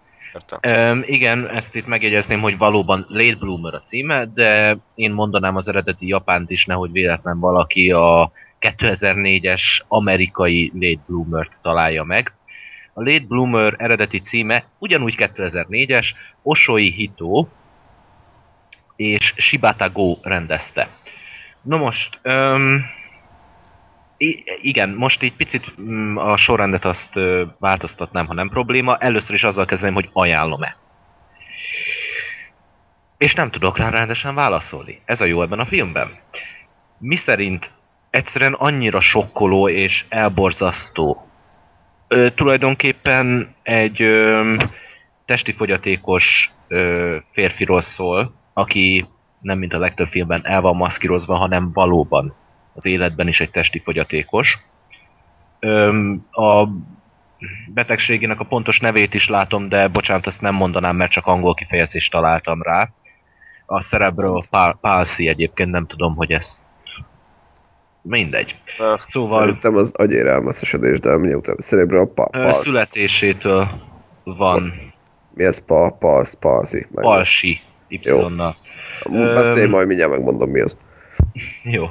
Üm, tulajdonképpen ez a film fekete-fehér, és nem lehet eldönteni, hogy horrorfilm vagy dokumentumfilm. Ó, Öm, és hogy mitől tudnám esetleg ajánlani? Eleve azt mondanám, hogy csak akkor ajánlom, hogyha az embernek van gyomra hozzá. És nem azért, mert egyszerűen olyan, ö, olyan történések tör, ö, lennének a filmben, hanem sokkal inkább ahogy végbe mennek azok a jelenetek. A kameramunka, a hozzá a zene valahogy ö, hasonló hatást kelt, mint a egyik nagy kedvenc filmem az Itchy the Killer esetében, amit szerintem majd később esetleg kitérünk rá. Öm, valójában az a baj, hogy zenei hasonlattal tudnék élni.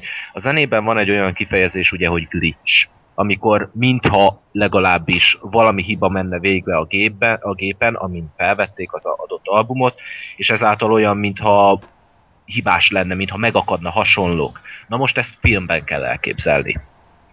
Tehát öm, úgy van megcsinálva, hogy például amikor azt hiszem ennyi spoilert megengedhetek, mert az ember nem, a történ- nem a, az ö, története miatt fogja ezt a filmet megnézni, ha egyáltalán megnézi.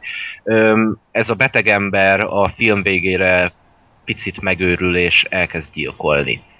És eleve, ahogy ezt megoldják, hogy öm, közelről mutatják, amint elvágja valakinek a torkát, de közben szuperközeli képekkel láthatjuk, ahogy a nyelve kibe jár, és alatta ez az émeítő zaj szól csak megállás nélkül. És a kép is néha megakad, csíkok jelennek meg rajta, tényleg, mintha hibás felvétel lenne. És nem cenzúráról beszélhetünk, hanem így van leforgatva a film. És tényleg az ember szinte sokkolja. Emiatt tudom ajánlani. Hm. Mert egyszerűen a sokkolást olyan formában és olyan dimenzióba repíti, hogy, hogy én ilyennel még nem találkoztam filmterén. Japán. Talán esetleg ö, hasonlóképpen lehet fogalmazni a 30-as években készített Freaks alkotásról, de hát nyilván abban ilyen effektusok nem jelentek meg, csak hogy az is sokszor ö, elborzasztja a Hát én nézőt. is láttam egy hasonlót, azt szerintem még ennél is durvább volt, 2009-es talán a film, és magyar az a cím, hogy Superboys. Tehát azért abban így az elborzasztál, meg a freaks, meg a szörnyszülettek, az annál, annál durább. Kis pályás hozzá képest. Hogy mire gondolsz? Ez egy Baj- Bajor Imrére utalgatsz? Hát, ö, igen, Freakek alatt? bocsánat, hogy beletrolkodtam a, a Semmi probléma ugyan. Öm, egyébként ugyanúgy, mint a Erdol esetében ez is a Birds and Girlfriends nevű itt előadóm miatt néztem meg, de de nem tudnám megmondani, hogy tetszik-e vagy sem. És éppen ezért ajánlom, hogy, mert ezt tényleg nem tudom nyugodt szívvel azt mondani, hogy ne nézze meg senki, ahogy az sem, hogy most azonnal menjetek a különböző oldalakra és nézzétek végig. Hm. Ezt egyszerűen mindenkinek magának kell látnia, és a maga fejében kell elhelyeznie, hogy, hogy mi a véleménye róla egyszerűen tényleg a, ahogy, ahogy ez a dokumentarista vonal egyesül ezzel a slasher horrorral, és, és ahogy az egész filmet egy ilyen elkeseredett, bizarr hangulat ölel, ö, keresztezi minden egyes másodpercét. Én, én úgy voltam ezzel a filmmel, hogy amikor vége lett, mert nem egy hosszú alkotás, ha jól emlékszem, egy és negyed óra. Hm. Vagy lehet, hogy egy óra és amikor vége lett a filmnek, én utána így több percen keresztül megszólalni sem tudtam, mert egyszerűen végig a fejemben jártak a képsorok és a megvalósítása. Úgyhogy, hogy ajánlanám, mindenképp. Igen, mindenképp ajánlom. De csak akkor tényleg, hogyha az ember öm, bírja az ilyet. És hogy hogyan lehet lemérni, nézze meg a trélert. Tökéletesen ö, bemutatja a film hangulatát. Jó. Közben, Igen? közben kiderítettem a, a Cerebral Palsy ö, magyar ö, megfelelője a cerebrális parézis. Köszönjük szépen. És magyar kifejezés ez itt? Igen, haladjunk. Megvilágosodtunk. Ha már a Zoli emlíget- említetted a bizarr és, és nyugtalanító és nyomasztó hangulatot, akkor most az utolsó pillanatban kicserélem a, a, a mostanra betervezett uh, sorozat témát, és egy másik filmet raknék be helyette, hiszen az időszűkében vagyunk. Ez pedig a Visszatérés Ósz földjére cím, Ó, Oh, yeah. ami így cím alapján senki nem gondolná, hogy ez bizarr és nyomasztó, pedig igen. Sőt, gyakorlatilag a film ellen, hogy ez bármiféle pozitív emléket ébreszten a filmben, minden összeesküdött. Az, hogy az eredeti, film után körülbelül 50 évvel készült el, Magyarországon szerintem még mozikba sem mutatták be, a Disney készítette ugye az a eredeti szereplőknek a nyomát se látni, mármint a színészeknek. Hát Ugye meg úgy nagyjából a karaktereknek. ilyen mellékszereplésre se hívták meg őket, tehát hát azért, bocsánat, egy ilyen 80 éves Judy Garland. Jó. elég, elég Rakták néz. volna őt a mama szerepébe, aki ott a, izé, aki, aki gyámolítja a, Dorotit. Tehát most nem, nem azt mondom, csak azt mondom, hogy tényleg minden, mindenki, mindenki új, még a stílus is, a, újra dizájnolták a, ugye a barátait, a bádog embert, oroszlánt, meg a madáriesztőt. És, és mondom így, semmi nem indokolja azt, hogy ez a film ez jó, és én mégis azt mondom, hogy jó, sőt, elképesztően ütős. Persze hozzá jön az is, hogy nekem ez gyerekkoromban ö, egy nagy kedvencem volt, és féltem az újranézéstől, hogy, hogy ma is működik-e, és azt kell mondjam, hogy abszolút működik. Amitől igazán kiemelkedik a, a tömegből, az az, hogy a 80-as években készült, ami ugye a fantasy filmekben egy elég sötét időszak volt. Ekkor készült a Labirintus, vagy a, vagy a melyik volt az a Tom Cruise-os fantasy? Ö, ú, Legend, le, Willow, a, Vi- a Willow is 80-as, de nem, nem, nem, nem. a Legend, tehát hogy ezek, ezek, ezek persze gyerek A Legend az nagyon. de, de mégis volt egy ilyen, egy ilyen komorabb tónusuk. És a visszatérés Oszföldjére az pontosan e- en- ennek a hullámnak a részét képezi.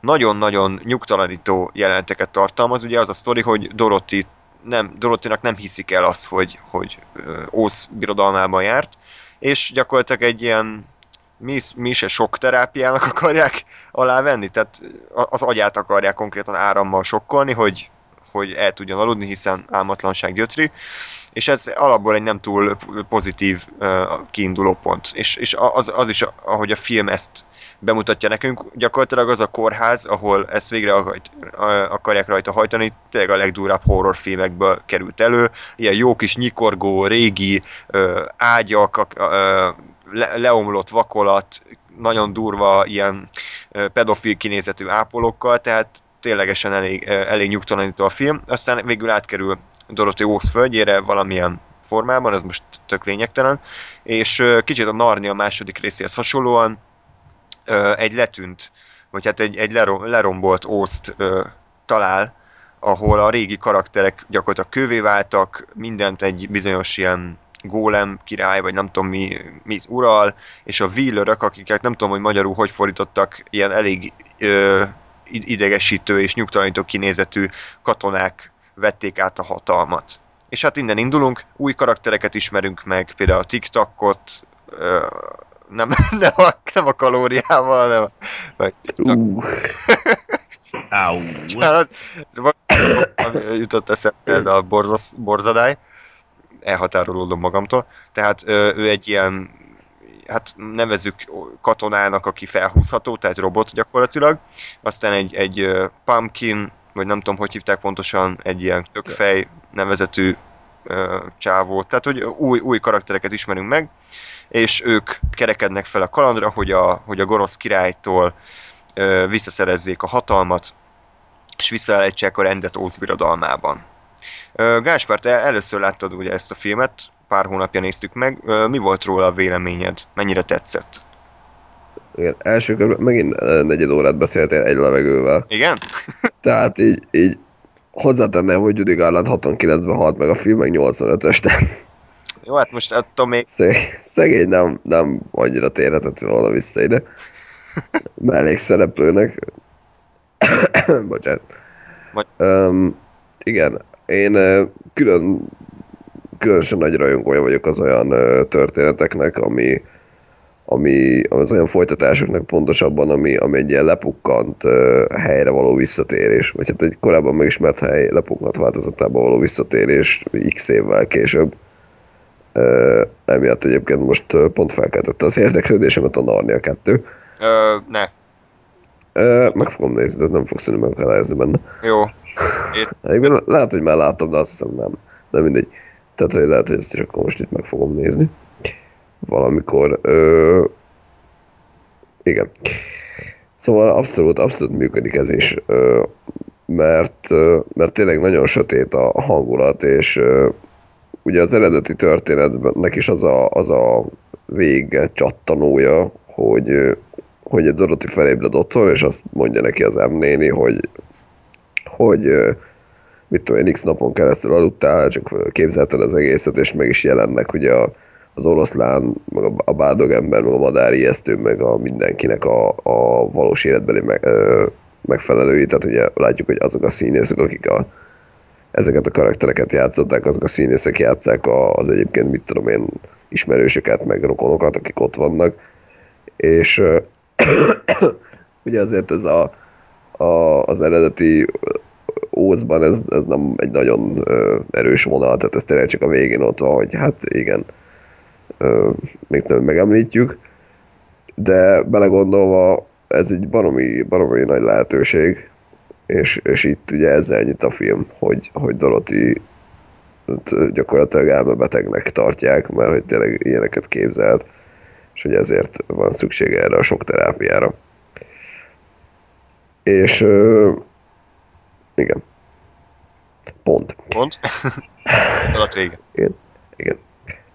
És az egész, egész ö, óz, mint a, a, a birodalom, ez ö, szerintem zseniálisan van ábrázolva, tehát tényleg ilyen lepukkat minden, és, és ö, romokba hever az egész. Ugyanakkor ö, tényleg azért felismerhető a smaragdváros, meg ö, ott van a sárga köves út, mondja is Dorothy, hogy hát azért ez így nem így nézett ki. Le, legutóbb, tehát így volt út, most meg hát nincs, és így fel van szedve. És igen, kicsit így hirtelen jött, hogy erről a filmről kell beszélni. Bocsánat. De, de abszolút csak még az egyébként is már megszokottan összefüggéstelen gondolataimat most még inkább szétzilálja azt, hogy hirtelen kéne emlékezni x hónappal ezelőtti dolgokra, amikor tegnap délután nem emlékszem. Ö, bocsánat, még amíg, amíg gondolkodsz, hogy mégis milyen filmről beszélünk, ö, volt az a jelenet, amikor az a királynő vagy kicsoda leveszi a fejét és beteszi a vitrínbe. Ja, igen, az a, igen. így mai napig kísért, tehát nagyon durva dolgok vannak ebben a filmben. igen Én, ez a, Nekem a gyerekkoromhoz, bocsánat, csak ennyi, nekem nem köthető a gyerekkoromhoz, de abszolút átérzem, amit mondasz, Andris. Tehát én nem tudom, pár éve karácsonykor ment a tévében, és, és én nem is tudtam róla, nem arról volt szó, hogy leültem az elején, hanem ö, tudod, tipikus családi izé, együttlét, és akkor csak úgy kapcsolgattuk a tévét a karácsonyfa mellett, és ez ment. És szinte percenként néztünk egymásra, hogy mi az, amit látunk. Mert, mert egyszerűen nem tudtuk hova tenni, hogy, hogy ez az, és hogy mik ezek a karakterek, mi ez a szinte abszurd, avantgárd megvalósítás. Tehát, hogy tényleg ö, megértem azt, hogy én úgy tudom, hogy ez nem volt annyira sikeres annó. Hát Legalábbis a gyerekek körében nem. Nem. Úgyhogy te, Andris, te egy különlegesség vagy. De, na, szóval öm, ezzel arra akartam csak utalni, hogy ez inkább szerintem a felnőtteknek szól. Tehát, hogy ezt felnőtt fejjel még jobban lehet esetleg ö, értékelni, mint gyerekfejjel. így van. igazából a, ugye elmondtad, hogy ilyen, ilyen szürreális, meg kicsit ilyen avantgárd az egész, de az a durva, hogy, hogy szerintem működik. Tehát, hogy ez, ez úgy furcsa, hogy, mert hogy furcsa, de nem az a furcsa, hogy így nézed, hogy a fasz ez, és így semmit nem értesz belőle, és nem tudod, hogy mi történt Nyilván, nyilván. hanem, hanem ez a maga, maga szürrealitás, ami egyébként nagyon jól működik, és tényleg, tényleg kicsit azért olyan érzésed, hogy úristen mi a franc ez, meg, meg hogy azért az Óz az egy nagyon kis jó kis film volt, ott mindenki happy volt és énekeltek, és, és minden, és itt van ez a sötét izé, az egész, meghalnak emberek, meg leveszi a fejét, és nem azt leveszi, cserélgeti a fejét a gonosz boszog, És a fejek külön sikítanak. Igen. igen, és így úristen, nagyon, nagyon horror az egész gyakorlatilag, és mégis nagyon jól működik. Igen, És, ez, elismerem, ez tény. Ö, én, én sem negatívumként mondtam a Avantgarde. Tudom, csak így fontosnak tartottam, hogy okoskodjak egy kicsit. És amúgy tök szerethető is a film, mert, mert szerintem az új figurák nagyon jók, tehát mind a, ti- a TikTok, meg a, meg a nevezzük akkor a tökfejnek, ők is tök beleillenek ebbe a világba, és, és Tök beleillenek. tök... Í, na jó, Érted? véget se kell félteni. Egyébként Jacknek hívták. Jack, jó, oké. Okay. Tehát, hogy, hogy őket is nagyon gyorsan meg lehetett szeretni, és nem éreztük azt, hogy csak ilyen kitöltő szerepük van, jaj, kellenek új karakterek, rakjunk be valamit, hanem teljesen jól beleillettek a, a világba. Így van. A másik, Igen. igen? TikTokon nagyon, nagyon kedvenc karakterem, most meg nem mondom miért tetszett, mert, mert tényleg barhára nem emlékszem rá, de, Ja. de, de azt tudom, hogy nekem nagyon bejött valamiért, ez Igen, így, tök, tök jó, jó. tök jó karakternek tartom. A másik dolog, ami, amit iszonyatosan szerettem a filmben, az az, hogy egyetlen ugye a CGI jelenet sincs benne, mindent a régi technikával oldottak meg, stop motion, festett hátterek, díszletek, és ez persze néha látsz, de meg nem egy nagy költségvetésű dolog, viszont néha iszonyatosan jól nézett ki a stop motion, tehát nem tudom, emlékszel azokra a kő arcokra, Ú, igen, jelentek, az iszonyatosan jól nézett ki. Nagyon-nagyon jók voltak, és tényleg erre azt mondom, hogy nem ez a, a, a mint már említett, hogy én megnézek egy 66-os Star Trek részt, és azt mondom, hogy ez tök jó. Hanem ez, ez tényleg effektíven nagyon jól nézett ki. Igen, igen. Úgyhogy ez Nagyon, nagyon jó, és a film... ismerés. Igen? Mondom, elismerés. Ja, jó, jó. Abszolút, abszolút. És e, tényleg megállja a helyét. Tehát ezt, ezt én lehet bármennyire tovább is sznobnak tartani, úgy tűnik az adásnak a témája ma ez a sznoboskodás lesz. Szerintem ezt az effektet ma nem lehetne jobban megcsinálni, vagy ha jobban megcsinálják, akkor nem lenne ennyire hihető, mert, mert ez így tökéletes volt, hogy kicsit olyan azért látszott, hogy így filmkockánként van összerakva, de mégis érezni lehetett, hogy van egy textúrája, és, és nagyon kreatívan voltak ezek az arc mimikák megvalósítva. Úgyhogy nagyon-nagyon Még valamit az Óz 2-ről, Zoli, nem tudom, akkor végül láttad a filmet úgy egészében, vagy Öm, igen, hát valójában megvan, csak még nem néztem újra, és amikor karácsonykor láttam, nem az egészet, de hogyha most arra szeretnél kitérni, hogy esetleg tetszett igen, abszolút Hm. tetszett. És szerintem, szerintem talán az Óz, vagy esetleg az Alice, tehát ez a két abszolút mainstream könyvek terén mainstream ilyen pszichedelikus, szürreális gyerekmese, tehát, hogy szerintem a, például az Óz esetében ez sokkal inkább öm, átadja a könyv által közvetített hangulatot, mint a mézes, mázos, esetenként kicses 39-es alkotás. az se, Szerintem legalábbis. nemében. Szerintem. Nincs, bocsánat, nem hallottam. Az se rossz a maga nemében. Ne, nem, nem, nem, én nem leszóltam, csak hogy ez a szürrealitást, a bizarságát jobban átadja. Hm. Még ha esetleg olyan történések is vannak benne, amik nem tudom a könyvben megjelennek-e. Igen, hát ez, ez egy másfajta megközelítés, de ugyanolyan jól működik. Abszolút. Igen. És körülbelül ahhoz tudnám hasonlítani, mint amit az előbb mondtunk a Jurassic Park és a Transformers kapcsán, hogy még, a, még a, ez a 85-ös Oz ugye mai szemmel is teljesen vállalható, és, és nem, hogy nem avult el, hanem kifejezetten frissnek hat. Addig például, bocsánat, látatlanba fikázok, nem túl szép dolog, de ez az új Oz, ez abszolút ez a Oz a, mi az? hatalmas. Az előzmény történt, az abszolút ilyen átlag hollywoodi gics parádénak tűnik, tele CGI-jal és semmiféle egyedi hangvétellel, úgyhogy persze azt is meg fogom majd nézni, de hogyha választani kéne a két film között, akkor inkább a régit válasszátok. Én, én azt mondom. Igen. Valami hozzáfűzni való esetleg még? Mehetünk tovább. Látunk. Jó. Akkor kicsit műsorváltozás van.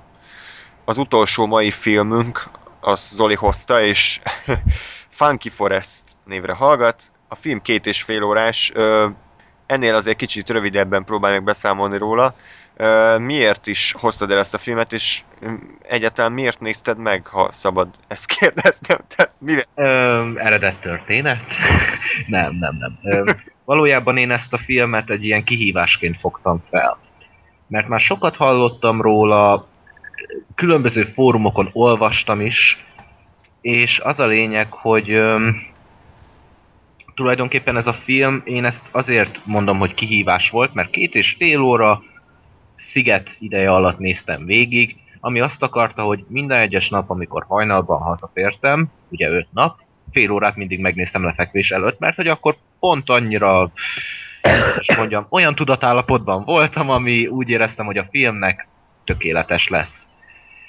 Na és még így sem működött. Egyszerűen nem tudom, hogy ez most vígjáték akar lenni, vagy esetleg játékfilm, vagy csak szimplán ilyen olyan fajta felfogásra készítették, hogy minél bizarabb jeleneteket rakjak, rakjanak egymás után. Nem tudom, hogy a film mit akar közvetíteni, és, és nem is tudom tiszta szívvel ajánlani, ugyanúgy, mint a Late Bloomer. A film egyébként három rendező készítette, Katsuhito Ishii, Hajimine Ishimine és Shunichiro Miki. E három név közül egyedül talán Katsuhito Ishii mondhat bizonyos hallgatóknak valamit. Nevezetesen a Kill Bill-ben a animált szekvenciákat ő készítette egy animációs csapattal. Ezen kívül egyébként abszolút egy olyan rendezőről beszélünk, aki szerintem Japánban elismert, a világ többi táján nem annyira. A Funky Forest az tulajdonképpen nem is nevezhető filmnek, inkább olyan esetenként, mintha egy ilyen szombat esti, szombat éjszakai ö, vígjáték skiccekből állna az egész. Tehát több különböző szálon fut a cselekmény, amik néha talán keresztezik egymás útját, de nem feltétlen.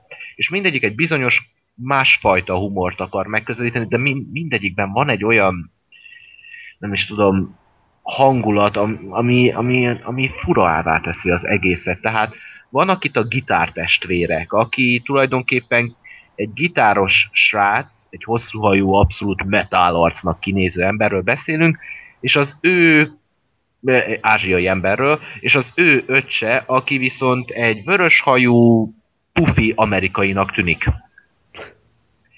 És tulajdonképpen arról szól csak az egész skic, hogy a srác játszik, a gyerek pedig mellette bólogat. És akkor ebből jönnek különböző párbeszédek. De ebben a filmben van például az a kultikus jelenet, ami szerintem interneten eléggé sokszor megjelenik, nevezetesen egy olyan képkocka, hogy egy férfi ö, nála körülbelül három számmal kisebb iskolai ruhában térdepel, míg mellette egy sárga szőrös teletábihoz hasonlító férfi van, akinek a hasából egy mm, cső jön ki, ami a, a mellettük ücsörgő nőnek a köldökébe megy. Na most... Um, hm. Hatásszünet. I- igen, szóval így belegondoltam abba, hogy ez hogy, hangz, hogy hangozhat, miután kimondtam. Úgy, pont úgy. Igen, na, öm, azt hiszem akkor ezzel így át is adtam, hogy mi, mire kell számítani, szóval a film nem, egyszerűen ne, én, én egyszer nem nevettem rajta, maximum azért, hogy egyszerűen annyira nem tudtam felfogni, hogy mi történik. Hogy egyáltalán mi, miért van. Miért van az, hogy kis embriókhoz hasonlatos hangszereken játszanak?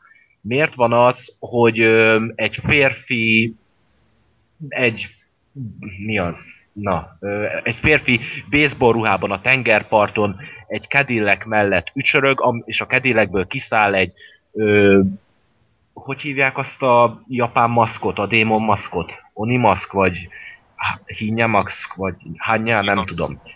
Mi, bocsánat? Minimax. Mi? Eh, Á, ö, nem baj, hiszem, hogy nem hallottam elsőre. Jaj, ez kár volt. Kár Azt hiszem is. Hanya Max. Maszk. És már én is maxozok, szóval...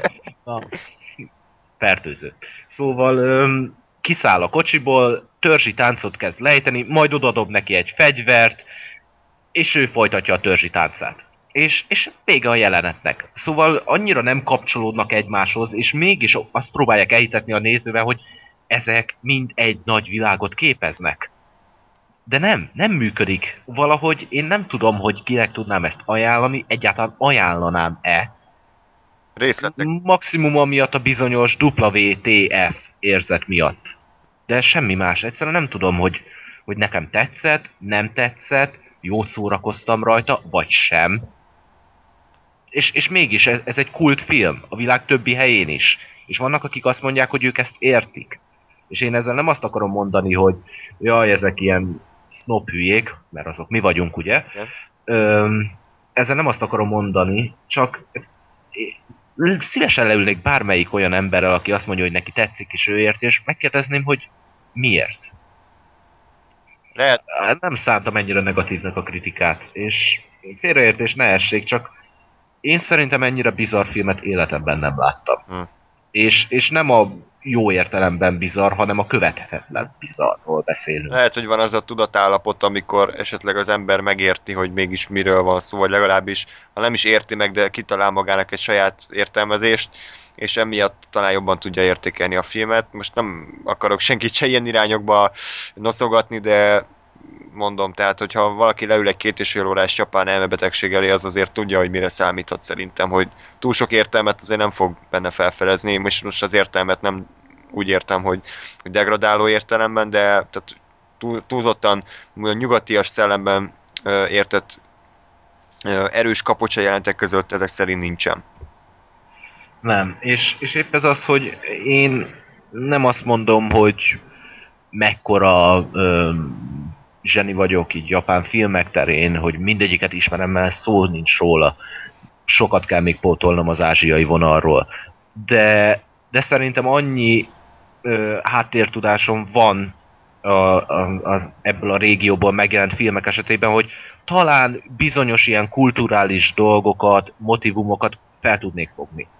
De ebben még az sem sikerült, tehát ö, eleve ugye sokszor mondják, hogy a japán humor az olyan, hogy hajlamosak túlságosan elnyújtani egy-egy poént, amikor már inkább olyan szájbarágósnak tűnik, mint sem viccesnek. Na most ebben a filmben még ez sem jelenik meg, tehát e, nem tudom, szerintem még a japán filmekhez mérve is egy külön arc, arculatot képvisel. Hú, a hardcore ezek szerint. I- igen, mondhatjuk így is. Hát figyelj, trailer, trailer van, gondolom jelenetek is megtaláltok Youtube-on, tehát az alapján az ember azért tud tájékozódni, hogy, hogy ha érdekli, akkor ez milyen formában, és tényleg milyen tudatállapotban érdemes ezzel leülni. Összességében, Én pont ezért néztem így a sziget után, hogy hát ha akkor úgy leszek, hogy igen, igen, igen. Felfogom, de nem. eh, Szerintem talán még te is emlékszel, hogy többnyire amikor így szigeten összefutottunk, akkor mindig azzal kezdem, hogy úristen, én még mindig nem értem. Uh-huh, uh-huh. Tehát, hogy röhögve meséltem belőle, de, de tisztában voltam, jó, jó magam is tisztában voltam azzal, hogy semmi értelme, amit mondok, annak, amit mondok. Igen. Tehát, Igen. Jó, hát ez van, szerintem egész jól leírtad, hogy mire számítsanak a, a hallgatók. Az a jó egyébként, hogy te általában olyan filmeket hozol, amit nem, hogy nem láttunk, de nem is hallottunk róla, úgyhogy ilyen szempontból abszolút köszönöm a részvételedet, mert mondom, mondom tehát, hogy így Funky Forest meghallom, és rohadtul nem az ugrana be, hogy ez egy két és fél órás japán elmebetegség, hanem mit tudom én, valamilyen ilyen Dóra felfedező lány szintű Minimaxos vagy, vagy Nickelodeonos rajzfilm sorozat. Mindegy. És akkor erre az adásra a filmes témákat szerintem befejeztük. Az eredetileg tervezett Tim Burton életmű kielemzés az egy későbbi podcastre tolódik sajnos. Ezt nézzétek el nekünk, viszont Zoli még pár mondatban, ha még bírod cérnával, akkor be tudnál számolni e- esetleg nekünk a nemrég megjelent albumokról. Boards of Canada, ha jól tudom. Ők még nem jelentek meg. Ö, Az- Igen, a Boards of Canada, mm, hogyha úgy gondolom, hogy akkor töltjük fel, amikor gondolom, akkor még esetleg arra is van esély, hogy pici reklámot adjak nekik. Nevezetesen a honlapjukon hétfőn öm, este 10-től streamelhető az egész új album. Hétfő. Még Mi? e- egy olyan albumról beszélünk, amire 7 évet kellett várni Ó. egyébként. A Tomorrow's Harvest lesz a címe.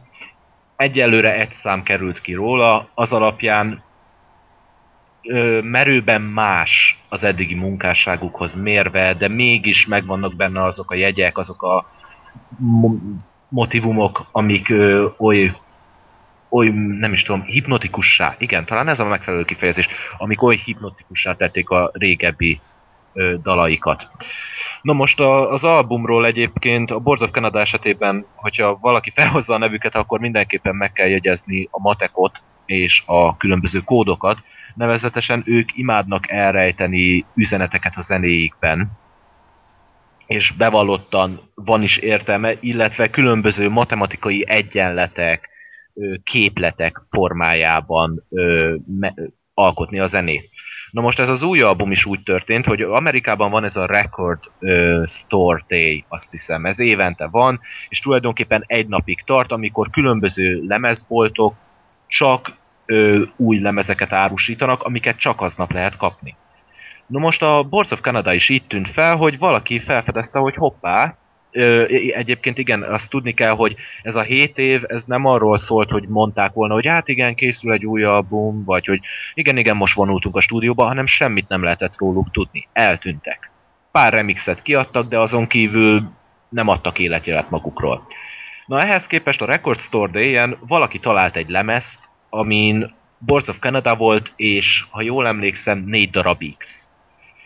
A lemezen pedig egy félperces szám, amiben különböző szekvenciákat sorol fel egy női hang, különböző számokat. És kiderült, hogy ez a Record Store Day folyamán több ilyen lemezt is el- elrejtettek különböző boltokban, és mindegyiken más kódüzenet van. Amit a rajongók ö, matematikai egyenletek formájában kiszámították, hogy milyen oldalra kell eljutni, ahol aztán megint csak kódok alapján be lehetett lépni, és így lehetett megtudni, hogy ja, a Boards of Canada jön új albummal. Ú, Na most ők tényleg szeretik így másképp felfogni az ilyen dolgokat, ezért is van az, hogy pára már hallhatták az albumot, Twitter üzenetek formájában, pontosabban Twitter kód üzenetek formájában rájöttek egyes emberek, hogy múlt héten, bocsánat, e héten, igen, e héten a kaliforniai sivatagban lejátszák az egész albumot. Na most ezt te tudd meg, szóval igen. És valószínűleg nem olyan sokan jöttek erre rá, mert ha van róla felvétel, körülbelül 25 ember, ha ott van. Uh-huh. És a Boards of Canada nem egy olyan underground zenekar azért. Tehát a Intelligent Dance Music, vagyis EDM ö, műfaján belül ők igenis egy nagy nevű és sikeres zenekar. Na, ö, de tekintve, hogy 25-en voltak körülbelül ezen a, fel, ezen a lemez bemutatón, éppen ezért jövő hét hétfőn a hivatalos honlapjukon este 10-től, európai idő szerint este 10-től le fogják játszani az egészet, úgyhogy abszolút öm, ajánlom mindenkinek, aki szereti az ilyen bizarr, öm, teljes mértékben analóg hangzású IDM-et, IDM zenei stílust, ha úgy tetszik. Ezen kívül még, amit viszont mondanék a zenei rovatba, öm, nem sokára kijön, de már meghallgatható, John Hopkins új albuma. John Hopkins neve esetleg onnan lehet ismerős, hogy a Coldplay bizonyos albumain ö, nagyban közreműködött elektronika terén, és John Hopkins az számomra egy nagyon érdekes előadó, mert öm, többnyire az a lényeg, hogy az első két albuma az ambient és kortárs komoly zene volt. Némi kis downtempo vagy trip-hop vonallal meghintve. Na most aztán 2009-ben kiadta az Insides című albumát, öm, amivel, hát ha jól emlékszem, tekintve, hogy akkor már megvolt ez a Coldplay együttműködés, már sokkal nagyobb figyelemmel követte a világ az Insides albumot, és valóban sikeres is lett. Számomra is a 2009-es évek albumai top 10-ében bőven benne van. Az Insides vonalát viszi tovább viszont az új albumon, nevezetesen ezt a tökéletes ö, egyvelegét az elektronikus tánczenének, vagy dubstepnek, vagy, amit mondtam, a trip hopnak, komoly zenei alapokkal keresztezi. Tehát nem az, hogy samplerözi, mint oly sokan szokták, hanem ő maga játsza fel a zongora futamokat, a hegedű szólamokat, a fújós hangszereken is ő maga játszik, ha jól tudom. És a mostani albuma, az Immunity, ami egyébként szerintem nagyon ö, mesterien mutatja be azt, hogy mit kell várni tőle, mert az Insights-nak a borítóján különböző lekerekített szélű formák voltak fehér hátteren, míg az Immunity borítója fekete hátteren hegyes különböző geometriai formák, de hegyesek. Tehát, hogy az, ins- az Immunity-hez képest az Insights egy sokkal agresszívabb, sokkal tempósabb, ö, nem szép kifejezés, de tánczenésebb. De ugyanakkor viszont azt mondom, hogy nekem egyelőre a második kedvenc album az idei évből a My Bloody Valentine után. Az immunity egyébként, hogy kinek ajánlanám, aki esetleg nem zavarja, hogyha 4 per 4-es ütem van, mert hajlamosak a számok átmenni monotonitásba, de ugyanakkor viszont, hogyha az ember megfelelő hangminőségben és megfelelő körülmények között hallgatja, legyen az, hogy egy, egy kicsit jobb ö, kialakítású hangfalszet, vagy fülhallgatóval, fejhallgatóval, akkor már is megmutatja az album a báját. Azt, hogy hogy a monotonitás alatt viszont gyönyörű szép dallamok vannak, amiktől az embernek feláll a kezén, a hátán, ahol szimpatikus a szőr. Úgyhogy az Immunity-t ö, mindenképpen ajánlanám, mesteri album lett szerintem, de az ember fogadja el, hogy vannak rajta 10 perces számok, amikben a dob végig ugyanaz. Mm. Ott a dallamra kell nyilván figyelni. De ugyanakkor viszont az a jó, hogy az albumnak egy íve is van. Nevezetesen, hogy az első szám az egyből beledob a, a közepébe, a mély, a mély vízbe, míg az utolsó szám szinte ambient. Tehát az album, ahogy halad előre, egyre nyugodtabb, egyre ilyen chillesebb Ú. hatás, ha úgy tetszik. Szóval a kedvem hozzá, ez jól hangzik.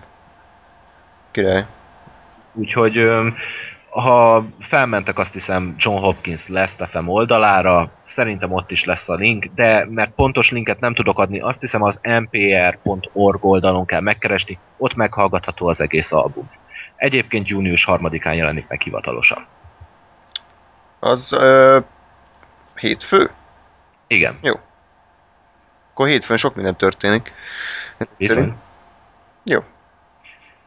Még Úgyhogy öm, Ja. azt hiszem így zenei vonalról most hirtelenjébe ezt a kettőt tudom mondani, illetve majd egy későbbi adás folyamán azt hiszem a Sigurószra is kitérek, de azt már Ádám igen, igen. mellett szeretném, Abba mert nekik is nem sokára megjelenik az új ti album. vagytok a szakértők. Szigorúszról is akkor megemlékezünk egy későbbi adás folyamán. És akkor srácok azt mondom, hogy mai napra rekesszük be a gyűlést. Köszönöm szépen, hogy itt voltatok, és köszönöm szépen, hogy hoztátok a különböző témáitokat. A hallgatóknak pedig a köszönöm szépen, hogy, hogy esetleg végighallgattátok ezt az adásunkat is. Próbáljuk töretlenül hetente minimum ö, különböző podcasteket így kilövöldözni. Jövő hét folyamán egy igen fura témával készülünk. Ö, nem merem százszerzalékos biztonsággal ö, így ígérni, de valószínűleg a legalulértékeltebb és a legtúlértékeltebb filmek témáját fogjuk nektek hozni. Egyelőre nem tudjuk, hogy melyiket előbb, melyiket később. Ez egy abszolút szubjektív lista lesz, tehát nem arról van szó, hogy itt most a világ összes filmje közül megmondjuk, hogy mik azok, amik alulértékeltek, mik azok, amik túlértékeltek, hanem csak egy saját személyes véleményt fogalmazunk meg, mint mindig. Úgyhogy erre számíthattok. Még egyszer köszönöm, hogy meghallgattatok minket, és minden jót kívánunk. Jövő héten újra találkozunk, addig is sziasztok! Hello! Ah!